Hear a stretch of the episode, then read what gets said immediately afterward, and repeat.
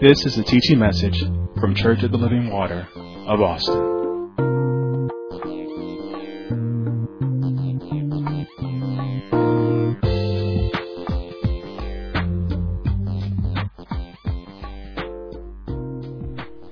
All right, turn with me to the book of 1 Corinthians, chapter 7. Again, this is our marriage counseling teaching. My part, and I will conclude this this Sunday morning, is around financial responsibility in the marriage. And uh, again, you may not think I've been talking about finances, but I've been talking about finances the whole time. Get the principles down, and you understand how it flows in your finances. Um, so we'll continue with my portion of this um, as well. And so, in the book of First Corinthians, chapter 7, starting in verse number 32, it says, But I would have you without carefulness. He that is unmarried, care for the things that belong to the Lord, how he may please the Lord. But he that is married, care for the things that are of the world, how he may please his wife. So you see in there in verse 32 and 33 is contrasting an, an unmarried man versus a married man, and a married man being the husband. His care should be how he pleases his wife. Then we get into the difference between a wife and a virgin, verse 34. There is a difference also between a wife and a virgin. The unmarried woman care for the things of the Lord, that she may be holy both in body and in spirit. But she that is married, care for the things of the world, how she may please her husband. And we talked about how God has this perfect harmony, this perfect unity within a marriage. The husband cares for the wife, the wife cares for the husband, and that's how each other gets cared for. And it, I like this cared for. It's a continuous, constant care you need to have for one another. It's not just a one time, I, I care for her because she's doing things that I want her to do, or, or she's caring for me because I'm doing things that she likes me to do. No, that's my responsibility. You know, that's that unconditional love you need to have in a marriage. And that's what is, that is what God expects. That the wife should care for her husband, and the husband should care for the, her wife. I mean, and so I think it's so important to understand these things and make sure you pass on these things because marriage is, is trouble. And we talk about trouble meaning that it's going to affect you for the rest of your days. You know, in other words, life happens, in marriage life happens, but these principles still remains the same. And always remember this when you're in marriage, right? Never forget the teachings that went before us around marriage and your marriage should be a reflection of Christ and the church. So when it comes to financial responsibilities, when it comes to every aspect of your marriage, people should see Christ and reflection of Christ in the church in your marriage. And just never forget that point. Because we talk about a lot of principles and so we talk about natural things, we talk about things that you know that you need to apply. But if you miss the point about your marriage should be a reflection of Christ in the church, you'll miss these things. Right? Your marriage should be a reflection of Christ in the church. And we and we learned these things earlier. All right? And so from that point on, we we talked about this, like I said, this harmony in the marriage, and we went to First Peter chapter three and kind of broke down that passage of scripture around uh, the responsibilities between the wife and the husband. And again, the thing that, that really I brought out on that one was around the husband's responsibilities to dwell, reside with his wife according to knowledge. And we said this knowledge is, it has to be obtained, man. Brothers, you got to get this knowledge. You don't have this knowledge automatically. You know, it's not going to just come to you because you're a male how to handle a wife. You have to gain that knowledge. Right? And gain that knowledge means you have to sit up under a minister, a teacher. Someone's going to teach you how to handle a wife. Based on God's principle, based on God's word. And that principle we, we said is going to start when we, it starts with sowing and reaping when it comes to marriage. That's how you need to operate your marriage out of sowing and reaping. You know, how you treat one another in a marriage is so important. And you need to sow into your wife. Husband, your wife is good ground. And you should be getting that hundredfold return from that good ground that you've been sowing into. And you sowing into the Word of God. And it's so important. But if you don't have the Word of God, no wonder you're getting, you're not getting that hundredfold return. You're getting something else. Because what you place into your wife, that's what she's giving back to you. Right? Stop looking at, at her saying something's wrong with her. No, look at what you've been sowing into her. Because all she's doing is giving back to you what you put in there. Right? So, you know, that, that's what we saw in 1 Peter chapter 3. And then we went to the beginning. And let's go there. We're going to start there this morning again. Uh, Hebrew, uh, Hebrews. Genesis chapter 2. Because we see how God established these things when He brought man on the scene and brought woman on the scene. I, I just, you know, God is just so good. You know, you, it's good to follow the Creator, the, the, the Creator, and how He did things. Right? Never forget that either. There's nothing new under the sun. Follow God.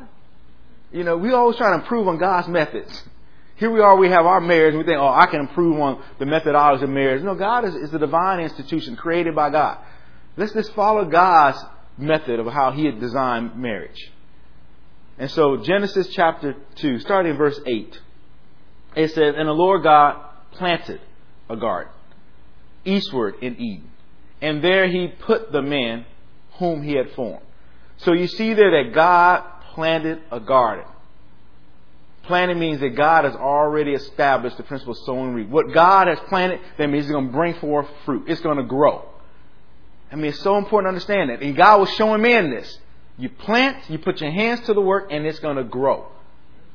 That means you, you, if you want something coming out of the ground, you got to plant. Again, that's the that's again the principle of sowing and reaping. And in the marriage, it works the same way. You're trying to reap something in your marriage that you have not planted. You have not sowed. You got to sow. Or, or hear how, how, some people do. Some people look at other marriages and, and want to reap and say, oh, why my marriage is not like other marriage? Because that brother sowed in his marriage. You can't reap from something from your marriage that you didn't sow into your marriage. Right? People, cause people just want to make excuses and pick the uh, blame game about why their marriage is not functioning and want to compare their marriage to other people. But you don't know the work that the other people put into their marriage. You don't know what that husband has laid down to do. You don't know. It's easy from the outside. It looks like oh, it's like it's easy, but I'm gonna tell you, it's work. Marriage is work, and the work is sowing. All right. So again, God planted a garden. I mean, God established a garden. We mentioned this word garden is paradise. Don't get in your mind some little garden in your backyard that you got some fruits and vegetables growing. No, God created paradise. I love that. And then He put the man in paradise. Right? And then it talks about the word eat, uh, Eden. Eden is, is a place of delight and enjoyment. So God put man in paradise to enjoy. Right? To delight in. That's what I'm saying. God is just so good. You know, we have a mind, I don't know what we read or saw. We have a picture of some little garden, like God forced man to put in the garden and start working. No, God put man into paradise. And said, here's paradise, man. Right? Enjoy it. And again, he's, he's helping man, preparing man for marriage.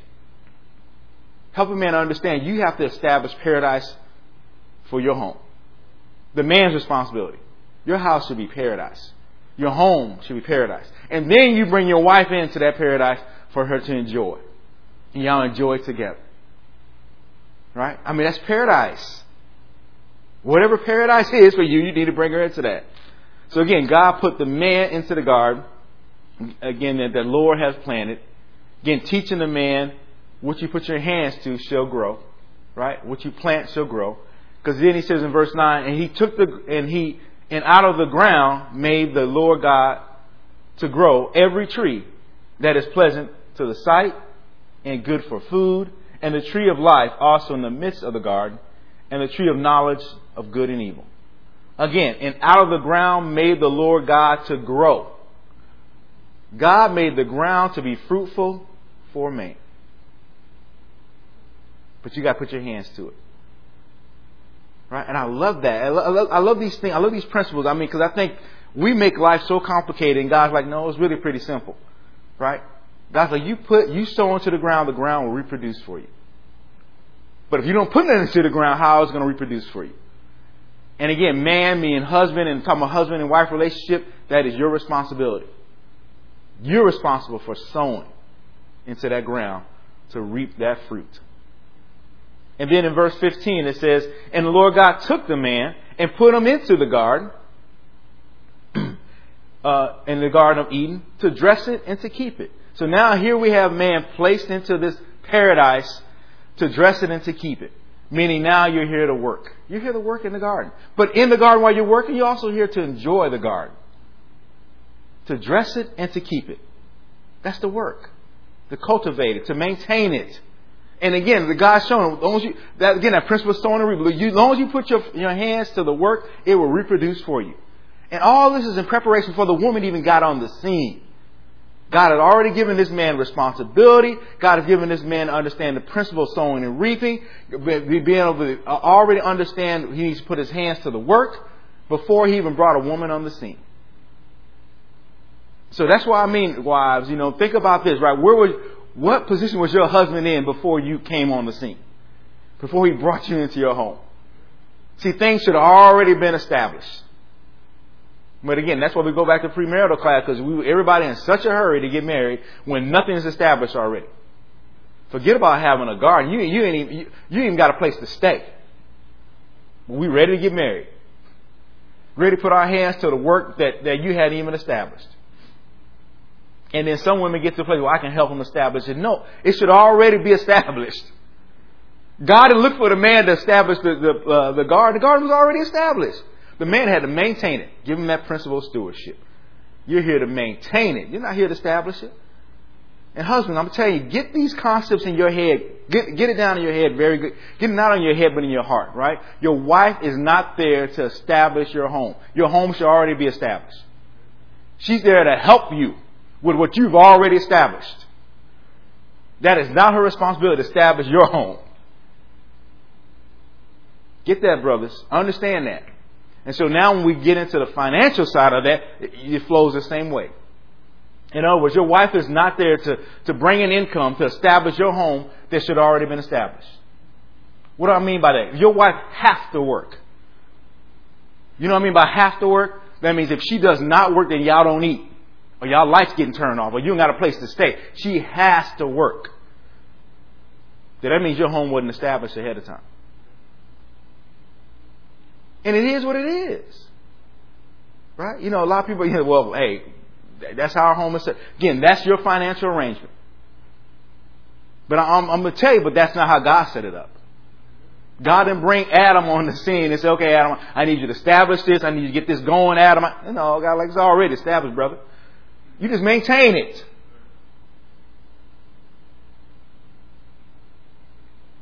All right, so and the Lord God took the man and put him into the garden of Eden to dress it and to keep it. And then the Lord God commanded the man, saying, Every tree of the garden thou mayst freely eat, but the tree of the knowledge of good and evil thou shalt not eat of it, for the day that thou eatest thereof thou shalt surely die. And the Lord God said, It is not good for that the man should be alone. I will make him a help, meet for him. Now we get in a place where God recognizes, hey, I'm gonna give Adam some help. I'm the man. I'm gonna give the man help. I'm gonna give a man help that's meet for him. In other words, I'm gonna give a husband help in his wife that's meet for him. That's why your wife is meet for you. Your wife fits you, husbands, as your glove. Not fitting someone else, another man. She fits you. That's God's order. That's God's divine order in the marriage. Your wife is there to help you. And she's suited to help you. But you still got to sow on her and show her what, what help you need.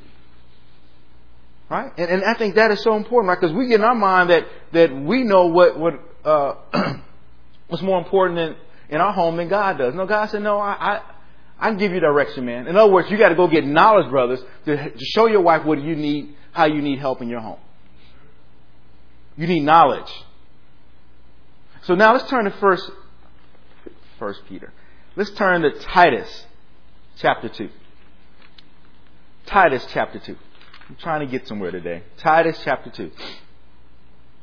Because here it is talks about, okay, how is this woman going to help me?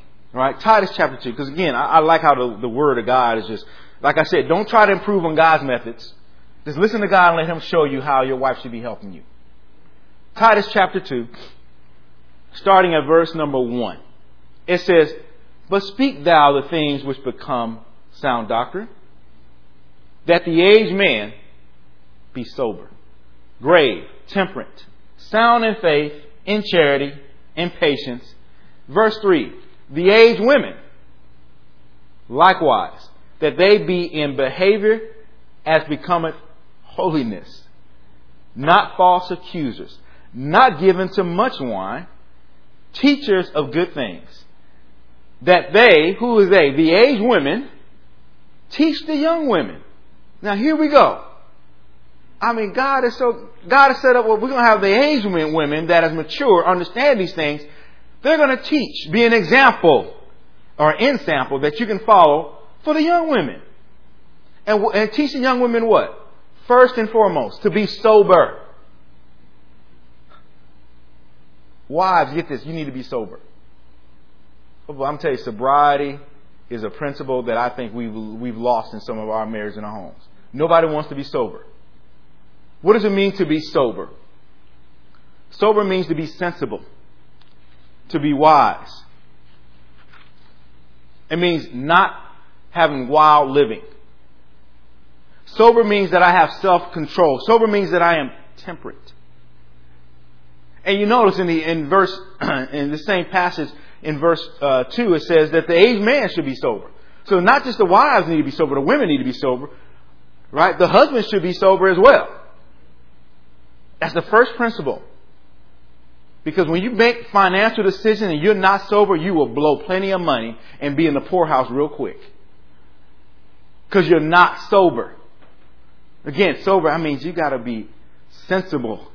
You gotta be, have self-control. You gotta be temperate. You gotta not be caught up in wild living. Because again, we think the opposite of sober is being drunk. And I'm telling you, if you ever been in a drunken state, you're not in your right state of mind. You do things that you, when you're drunk, that you wouldn't do if you were sober. That's how you act financially. That's how you act in your marriage. You're doing things in your marriage like you somebody drunk. You know, and again, these things show up, especially when it comes to money, when it comes to spending, when it comes to how we uh, handle financial decisions in the house. You know, here's the thing: if there's something that you really have to have, in your home, prepare for it. Prepare. Something you really have to have. You know what I mean? There's really some financial things you need to have. In other words, like I'm saying, like a home. Like some people say, oh, you know, I really want to buy a house. You know, husband and wife, they're married. You know, they they they getting, you know, going to the journey of life, right? They started out with an apartment and they moved in, and they, and then they get to a place where okay, we're doing pretty good, but you know, I really want to buy a house. Prepare for that. What does me prepare for? That means you got to save up money. That means you, me save me back up. Before you start preparing, you got to have a plan. A plan to get there. But most people, they go and the first thing they do is, oh, we can go, we go, look, we can afford this house. How can you afford this house when you can barely afford your apartment?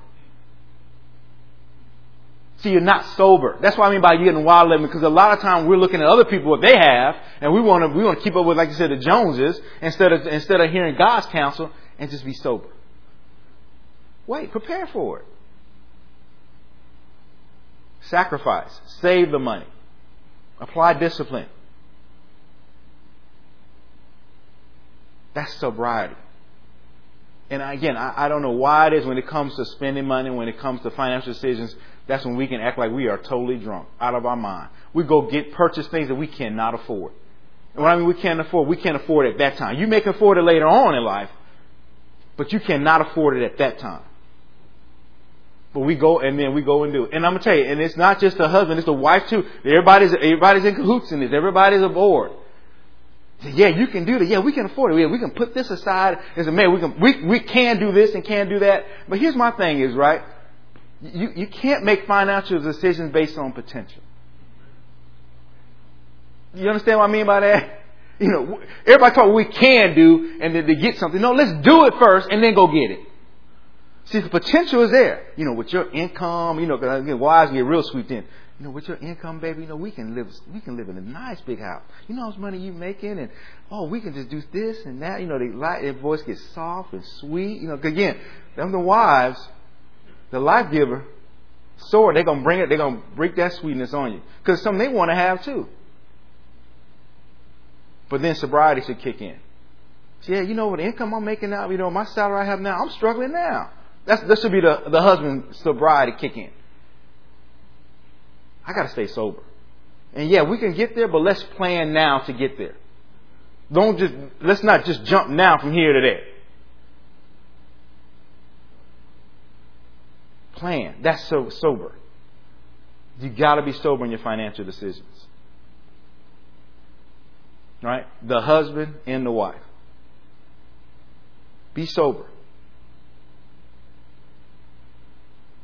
Stop the wild living. All right, so they, they may teach, and again, I, I like this because here's where the counsel comes in. If you're not sober, there should be a, an aged woman, you wives, that can tell you something. Speak some truth to you. You know, as I said, speak truth to you. Not talk to your flesh. Y'all sitting up there dancing around. Oh, you finna buy a house? Oh, everybody's so happy. Like, no. They gonna speak truth. Like, girl, how you gonna afford a house and you can, y'all ain't got furniture for this apartment. Y'all got a one bedroom apartment, ain't even furnished yet. Y'all sleeping on the floor. Y'all come buying a house. See, that, that's sober. That's the age woman coming in, and then you know. You better rethink these things before you go out there.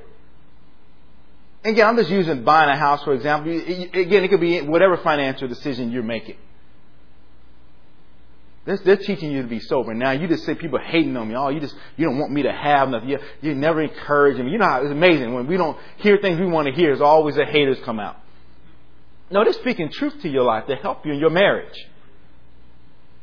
Because I'm going to tell you, it's nothing like stepping out there financially when you're not established. I'm gonna tell you something. Then you can care less about that little house you got because you you're gonna you're gonna be irritated with the, the husband and the husband irritated with you because y'all gonna be frustrated because you can't pay any of the bills and the bills gonna keep racking in. Because I'm gonna tell you right now, if you haven't done your homework, if you hadn't sit down with the, the purchase of a home, you don't realize all things that go into it. All your mind is thinking about is I'm gonna move into this brand new house or whatever, this new house to you. But you ain't thought about paying taxes, you don't even know what taxes mean. Only taxes you think about when you go to the store and buy something, they add 8.25% taxes. There's taxes that go onto the house. Guess what? You got to pay them taxes. There's insurance for the house. I'm saying you, you ain't look at any of this stuff. What's the tax rate for that house? For the neighborhood you live in? Because I'm gonna tell you right now, if you can't pay the taxes for your home, guess what? The state will come and take your home. so you gotta be. These are things you better realize. Are you looking at the house cost this amount of money? I can afford that house. No, but can you afford to pay the taxes? Can you afford the insurance? See, that's what I mean. That now sobriety sets in. And now you get into a place where, you know, telling your wife, well, you have to work in order for us to get this house. No, now, we're, now we're hitting into a whole other area. Now your wife has to work in order for your home to be established. But you're going to have to work now. Because I'm finna, we finna sign this 30 year mortgage. I mean, you'll be working for the next 30 years. Again, like I said, in 30 years, when you're sitting here looking at 30 years, it sounds like, oh, that's going, that's nothing. Oh, 30 years is 30 years. Because in 30 years, life happens. Especially if you hadn't had children yet, wait till the children come. Then life really picks up. Let me tell you something. It, what I mean by life really picks up, finances really picks up when children come on the scene. Yeah, you, you, you, you just you and your wife, y'all just, you playing. Right? Y'all just playing house when it comes to money. You just go go out to eat anytime you want to, and you know, cook or don't cook. You know, it's like you know, you buy clothes or don't buy clothes. I mean, but when children come, oh, them little mouths need to be fed, clothed all the time, and and they and they need insurance all the time, as far as medical, dental, eyeglasses. I mean, there's there's money money you don't even know about. They're gonna ask for, or they're gonna need. And then school, school supplies. I mean, all these kind of, they're going to need all these things. And we're not even talking about when they get to the place where they need to go to college. I mean, see what I'm saying? You haven't thought about any of that stuff. All you think about is a little 30 years, I can do this. And you struggle where you're at now. See, that's what I mean about you have to be sober. Learn these lessons. I'm saying, before you make, let me, let me say this to you. This is good counsel for you. Before you make those kind of decisions, Seek out counsel. I'm telling you, wives. Seek out the aged woman. Get counsel from them. Again, we're not talking about getting in your business. Nobody got to know your financial records. You ain't got to pull out your portfolio. But just ask them, say, you know, we're thinking about getting in the house. Or we're thinking about making this kind of move. I want, I want counsel from you. Give me some counsel about what you think about that. To the aged woman. The aged woman means mature women. Don't get caught up in the number. Get caught up in the maturity. And you know the mature women. We have plenty of mature women here at this ministry. You can go talk to about it. And they'll, hey, they will quickly give you a lot of counsel. I'm telling you that you hadn't even thought about. Get counsel. And then once you get the counsel, receive it. Don't take it personal. Receive the counsel. They're trying to help you be sober.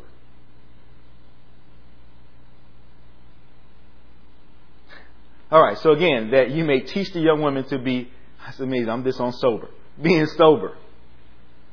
And then next it talks about to love their husbands, to love their children. And here to me, I love how God put these things in order. Yeah, we talk about the women, the young women. Young women need to be sober. Young women, young women that are married wives, love your husbands. And then love your children. You know, you caught that right? Because I don't know why some people, once we get married and we have children, the children all of a prioritize over the, over the husband. And we love the, the children more than we love the husband. I know we get amen on that. I, I understand. I, I know how that flows. We act like, oh, now I got a child. That child is everything. That child, that child is, is more important to me than my wife, my husband. No, no, you still married. You're a married woman now with children. Get that. You are a married woman with children. You're not having children now you're married. No, you are a married woman with children. That means you're married still. You need to prioritize that. You got to love your husband. That means the responsibilities you have in your home still needs to be upkeep. And then you now and then you add a responsibility of loving your husband as I mean loving your children as well. Here's the thing I think about all the time, you know, when it comes to marriage, right? And it comes to children. And I'm, I'm be careful how I say this, but I hope you understand this. I'm not married to my children. I'm married to my wife. Get that. I'm not married to my children. I'm married to my wife. My children I have to raise, I have to teach, I have to nurture till they get to the place where they're going to leave the house into their marriage. But I'm married always to my wife. That, that is my responsibility. But we act like we're married to our children. Right? And then we get a place where I, I don't. In our mind, we think we let when the children go do something or or, or have to get out there and, and, do things, be independent. Where they should get a place where they are independent. We feel like oh, feel like we just had a divorce. I, it's not a divorce. My how am I divorce my children? I never married them. But that's the mentality we have. Not preparing my children to be what? To be adults. To be married one day. To have their own home. If I have a daughter, I'm teaching her to be, be prepared to have, to be suit her husband, to be a help to him.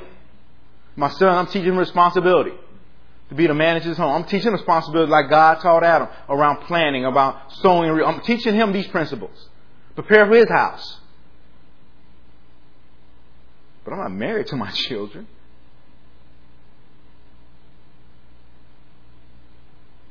So again, wives, young mothers, you know, young, young women. Be sober, love your husbands, then love your children. Then verse 5. Be discreet, chaste, and then we're going to pull this one out of context, right? Uh, out of this context. I mean, keepers at home. I mean, you need to be keepers at home. And then it says, good. I mean, this, you know, when I read this passage of scripture, this is like something that always jump out. It's amazing. He says for the young women to be good. I mean, good. It just throws good in there, like good. And then I go back to again. I keep these in the context we're talking about when marriage and husband and wife, and and, the, and how the wife should be good to her husband and not evil all the days of his life. That means young mothers, or young. Uh, I'm saying keep saying young mothers, but young women, you need to be good to your husband. Be good to him. That's right here in the passage. Good. But you got to be a keepers at home. And what does it mean, keepers at home? That means you must be on watch, wives, in the home. Now, the home should already be established, but the wives, you need to be keepers at home on watch for the home. What are you on watch for? To make sure the home is running properly. What has already been established, you want to make sure that it runs in that order the wife, you are a keeper at home. That means you should be domesticated. That means you should be at home. What I mean by at home, some women don't want to stay at home for whatever reason. Out and about, like this, back in the day, you said ripping and running the streets. You know, I don't know what they use nowadays with they, these terminology, but that's what a lot of them is out and about in the streets all the time or hanging out with their girlfriends. You know, no, you're a married woman. Be at home. Be at home and be there with your family. Because you got to watch for the home. You're going to make sure that everything's in its proper place that's already been established. That's a keeper of the house. For the, for the household domestic affairs, you're watching over it. And then when you see things out of order, guess what, wives? Bring it to your husband. Because he's the one responsible for it. And I'm gonna tell you, if you you've been if you're a married man, you know your wives will let you know. You need this is messed up. That me- your wife is amazing. She already she's already watching the home. She noticed things in the house that you hadn't even looked at yet. She said, you know that toilet been running for the last 20 years. When are you gonna fix that toilet? Oh, it flushed good for me. No. Yeah, you got to flush it four or five times. I'm gonna tell you, why she watches every. She, I'm saying the little minute details in your home, your wife knows. And she, and that's what I mean by the watch. She'll tell you things. Thank God for my wife. That's why I said, your wife. I know my wife is good ground. I sow into my wife all the time. Hey, I, I thank God for the good ground because she reminds me, not reminds me, she shows me things that I need to take care of. So these things, brother, you need to address this. You because you, and your wife ever show you something like, did you? She said, did you notice, you know, that door or whatever doesn't? I'm like, what? then you go look at it and say, she's right. Oh, or you know, so that the water doesn't get hot certain times. I'm like, why the water? I'm telling you, just little things. Because you know, you taking your shower or whatever you're doing, hey, it's always hot for you, but by the time everybody else showering and you don't took, you know, it's like, why? Okay, your wife, she's noticed a lot. Again, I'm just giving an example. But I mean, your wife noticed all the little things. And that's to keep your house in order. And then for your wife, she'll bring life to the home. You know what I mean by bring life? Getting keepers at home. You know what I mean by bring life to the home? Because I mean, I'm trying to be careful about these, you know, getting caught up in de- actually tasks like cooking and cleaning and, you know, washing and ironing because those are just things we need to do, right? You need, you know, you need to keep a clean house. Come on, you nasty thing. Why clean your? You need to clean uh, clean your home. And clean your home doesn't mean that's not women's work. That's everybody's work. Let me say that everybody that live in the house need to clean the house. It's not like, oh, that's women. No, that's not no women's work. That's everybody's work. You live there. I mean, you got to vacuum, you got to mop, you got to dust. Everybody does that. So get get out, get in your mindset out of that mindset that certain things are women's work and this is man's work. Please, because I'm gonna tell you, I see like okay, I handle the women handle the inside and the men handle the outside. I see women handle the outside better than some men can. They're out there uh, trimming them hedges. They're out there cutting grass. They're doing all that. I mean, we know some men can handle themselves in the kitchen better than some women can. I'm not trying to talk about them. I'm just saying. So stop putting these labels. Get out of. I'm, when I when I mean by keepers at home, when I'm talking about these things, I'm not talking about the actual task. You work that out with us best between you and your wife. That's between you and your wife, how you work out those tasks, who handles those tasks. But it needs to get done. That's everybody's work. What I'm talking about, your wife brings life into your home is what is best atmosphere for you that brings peace, calmness in your home. Your wife knows. I'm saying, even, you know, I think about, look at the, you know, the church we decorate. There's certain kind of decor that you have in your house that, that ushers in an atmosphere. There's certain smells that have in your home that brings a peace and calm. I'm saying these, these things are so subtle. This is not that you go get a maid to go do. I'm saying this is your wife does these things. That's what I mean. She is, she's the one that's the watch of the house. I mean, it's nothing like going to a house and, and, and you know, you just got plain white walls and it's just bland. It's, I mean, it's, like, we might live here? Is this a prop or what? But then you can go to the house, you can tell, hey, you can tell where the wife lives in that home. She got the decor going that her husband enjoys and loves. You know, she got where your favorite chair is, your favorite place is. She she understands. And again, we're not talking about putting together your man cave. We're not even talking about that. I'm talking where your home is pleasant for you to dwell. That's what I mean about your wife. Again, she is a help that is suitable for you. Somebody else coming, another man coming like, I want my house like this, but it ain't your house. you know, that's why it always amazes me. You know, thing that amazes me, like we go out, me and my wife, like we'll go and, and spend like a few days at the hotel. Like we do things, you know, get get away with just me and her. You know, the first time you walk into the hotel, you know, hopefully it's clean, right? You know, but you know, so cleanness is not the issue. But I know after the first day, it's almost she puts the touches in that hotel that feels like home for me. That's what I mean. That's a wife, and only she can do it. I'm like, well, how come this place feels like, you know, like we at home? That's the wife. She has no touches in there already. Her smells in there.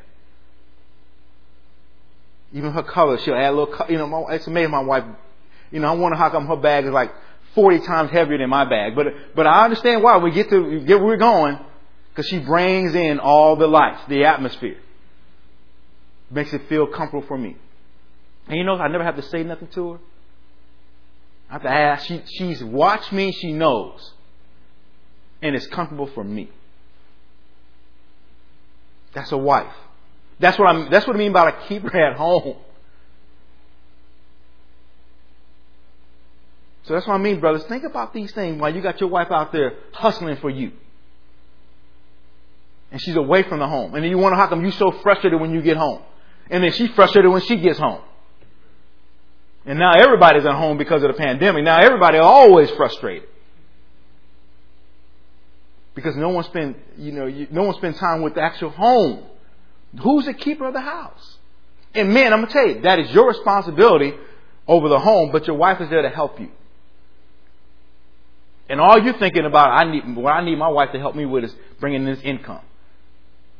Because your home is, is not established. And your wife's like, you know, something, I can really hook this place up for you. But you focus on the wrong things.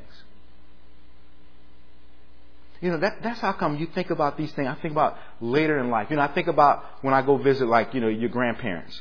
Again, when, let me say this, when the working years are over. You know, when you go visit folks that are retired. Right, when you see your grandparents, you know, it's all, they're so peaceful in their house. And you, and you know the income is not, it's not even about the money. It's not, you know, it's not like they live in the biggest house or they live in a, it's not, it's not about any of that. You walk in your grandparents, they're so peaceful in the home. It always smells fresh. Usually my grandparents, you know, my grandmama and them, it, it's always smell like some food cooking. You know, it's always whatever it is, you know, it's just pleasant. Then you go back to your house, you're like, uh, Where's the pleasance? Where's the, where's the warmth? Where's the peace? Your wife like, well, I'm working. Remember, you got me out of hustling, remember? Because I married you and you weren't established.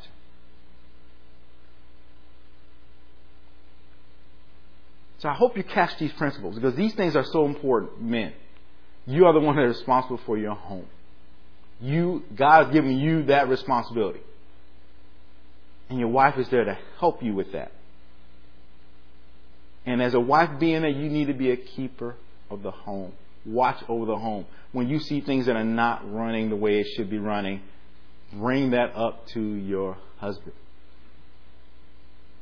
And it's a way you bring it up to him as well. Because you'll see things. And again, I gave natural examples. Again, we're not even talking about examples you see with children and behavior, you know, having children. You know, the, your wives will notice some things going on with the children that husband you may not see because you're just too busy. And the wives will bring that up. You need to address this boy. You need to address this girl. You need to talk to him about this. Your wife will bring it up to you. I said, what's wrong? I, I think he's fine. I said, no, that boy's not fine. Now, your, girl is struggling right now. Your girl, you know, you, she need to be validated. You know, your wife will bring these things up to you. Areas that you are lacking. That's what she's there to do. Don't get mad at your wife when she brings up things that you need to address. Thank God for your wife. You know, to me, a perfect example of that we see is with Moses and his wife Zipporah. How Moses both went out there and circumcised his sons. He didn't. But, but guess what Zipporah did? Because God was like, I'm going to kill you, Moses. Because because circumcision represented, represented your relationship you, your child needs to have with me. And that's his husband's responsibility to do that. Make sure I, I make sure I bring my child in, in, in relationship with God.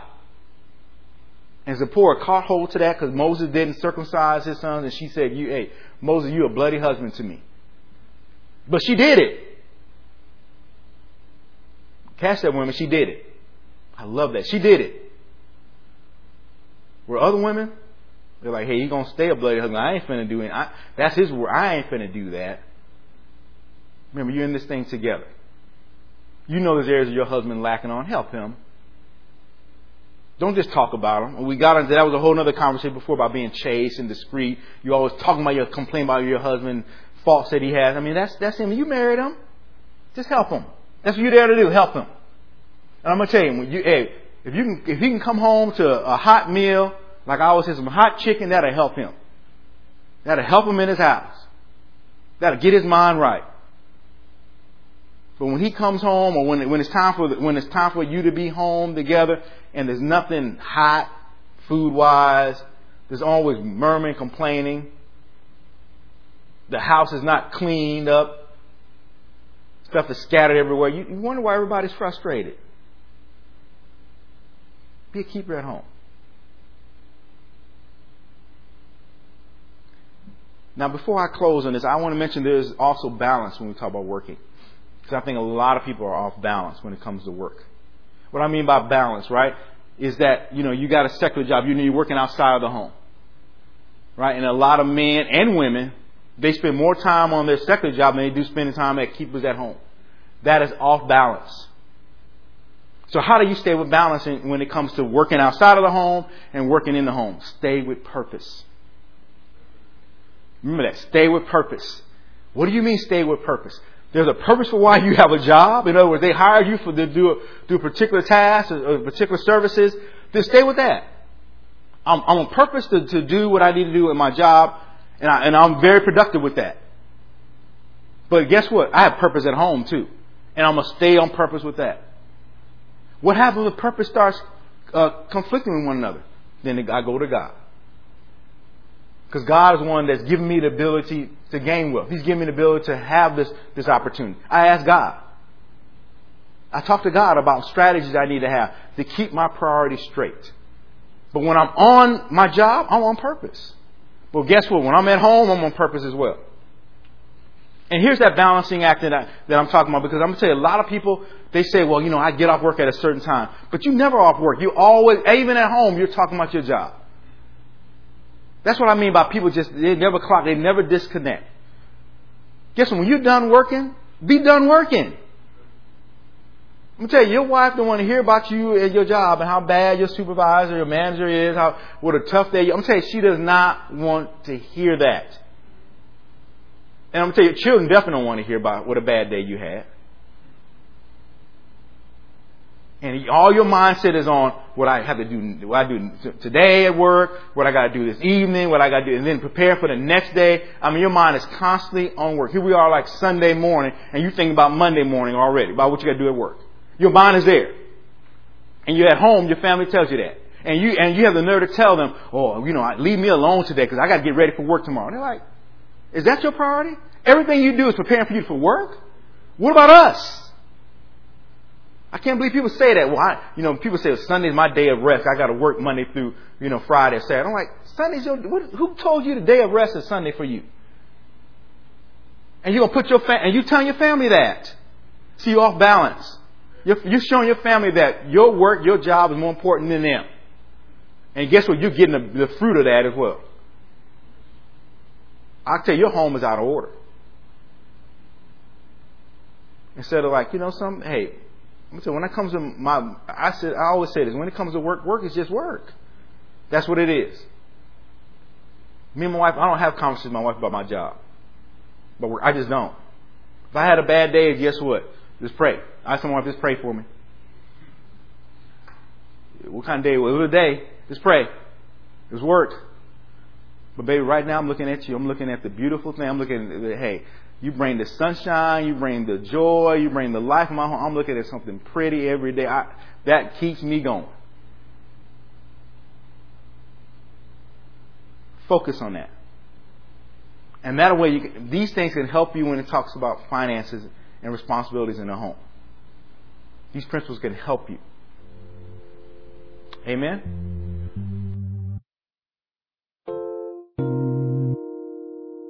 This has been a teaching message from Church of the Living Water at Austin. For more information about our ministry, please go to our website at livingwateraustin.net.